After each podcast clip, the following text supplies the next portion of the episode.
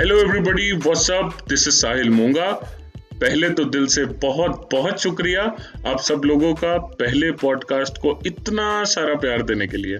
तो इस बार कुछ नया करते हैं। आइए हम अच्छी अच्छी फीलिंग शेयर करते हैं। फिर से कुछ कहानियाँ डिस्कस करते हैं। अंदाज वही शायराना रखते हैं। जी हाँ आज का टॉपिक बड़ा ही क्रेजी है। टेंशन मत लो, ये बातें बिल्कुल ही देसी हैं। तो हम बात करते हैं ईगो के बारे में, जो अक्सर हम लोगों के अंदर आ जाती है। दोस्त, ये ईगो ना एक वायरस की तरह है, जिसकी रूट्स हमारे दिल और दिमाग दोनों पर छा जाती है। तो इसी ईगो की बात पर एक बहुत गहरी बात आई है, और किसी ने ये बात सही सुनाई है, कि बस इतनी सी बात समुंदर को खल गई कि एक कागज़ की नाव मुझ पे कैसे चल गई। बस इतनी सी बात समुंदर को खल गई कि एक कागज़ की नाव मुझ पे कैसे चल गई। फिर तो समुंदर इतना शक्तिशाली है, फिर ईगो की बात उसमें कैसे फिसल गई? जी हाँ ये बहुत ही गहरा है, पर तुम्हें नहीं लगता कभी कभी दिमाग पर ईगो का पहरा है? इसलिए हमें मिलकर इस ईगो से लड़ना है और ये वादा हमने खुद से करना है। अक्सर ये ईगो जो है ना, हमारी लाइफ में, रिलेशनशिप्स में, दोस्ती में, प्यार में बहुत परेशान करती है। उसने मुझसे नहीं पूछा तो मैं क्यों पूछूँ? जैसी बातें तुम्हें कहने पर मजबूर करती है।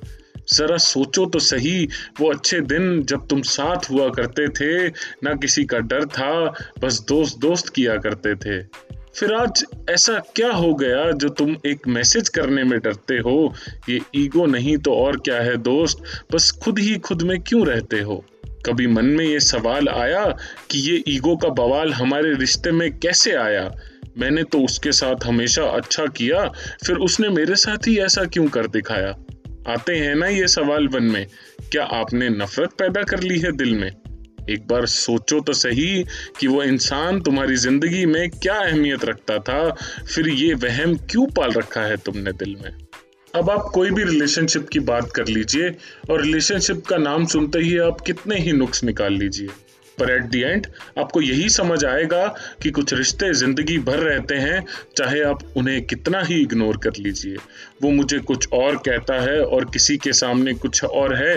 अरे भाई, ऐसा है तो सामने बैठ के सॉल्व कर लीजिए। ईगो ना किसी में भी आ सकती है।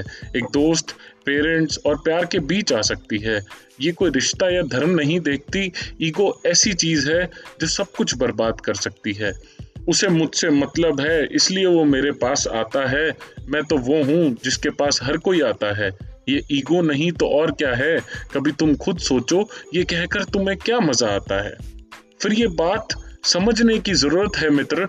दूसरों की खामियों पर बात करने से पहले खुद को तराश लिया करते हैं। ईगो तो ऐसी चीज़ है जिसके सामने बड़े बड़े हार मान लिया करते हैं। बड़ों से याद आया कि बड़ों से लेकर छोटे रिश्तों में ये ईगो बसती है। देखो ये रिश्तों की दीवार कैसे टूट जाया करती है। एक बार ये दरार आ जाए रिश्तों में, फिर पहले जैसी बात कहाँ दिखा करती है? वो मुझसे बड़े हैं, इसलिए मैं उनकी रिस्पेक्ट करता हूँ, लेकिन मैं तो वो हूँ जो किसी से नहीं डरता हूँ। ये भी तो एक ईगो का ही रूप है ना? फिर मैं अपने आप को क्यों गुस्से से भरता हूँ? कभी शांति से बैठ कर सोचो, दोस्त, ये बातें बोलकर मैं किसी और को नहीं, सबसे पहले खुद को हर्ट किया करता हूँ। इसलिए कभी कभी कुछ बातों को दिल से लगाकर नहीं रखना चाहिए। ये ईगो का पहाड़ तोड़ देना चाहिए। मन में चल रहे युद्ध को विराम देकर ज़िंदगी में थोड़ा आगे बढ़ जाना चाहिए। सेल्फ रिस्पेक्ट अपनी जगह है, लेकिन इस बात को समझने के लिए खुद को पहले वक्त देना चाहिए। क्योंकि जब ईगो से तुम्हारी दोस्ती हो जाए तो खुद को इस दोस्ती से ही दूर कर लेना चाहिए। ये ईगो का नाम अपने आप में ही एलिमिनेटिंग ग्रोइंग अपॉर्चुनिटी है। सुनिए, ये आपके लिए अपने रिश्ते फिर से निभाने की अपॉर्चुनिटी है।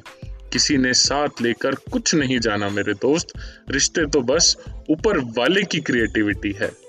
अंत में मैं बस यही कहूँगा कि ये ईगो हटाकर रिश्तों की वैल्यू समझना और ना समझ आए तो रिश्ते निभाने वालों को एक बार समझना। फिर एक समा ऐसा आएगा जब दिल पर कोई चोट भी नहीं पहुंचाएगा। चेहरे पर एक मुस्कान आएगी और तुम्हारा दोस्त भी तुम्हें देखकर मुस्कुराएगा।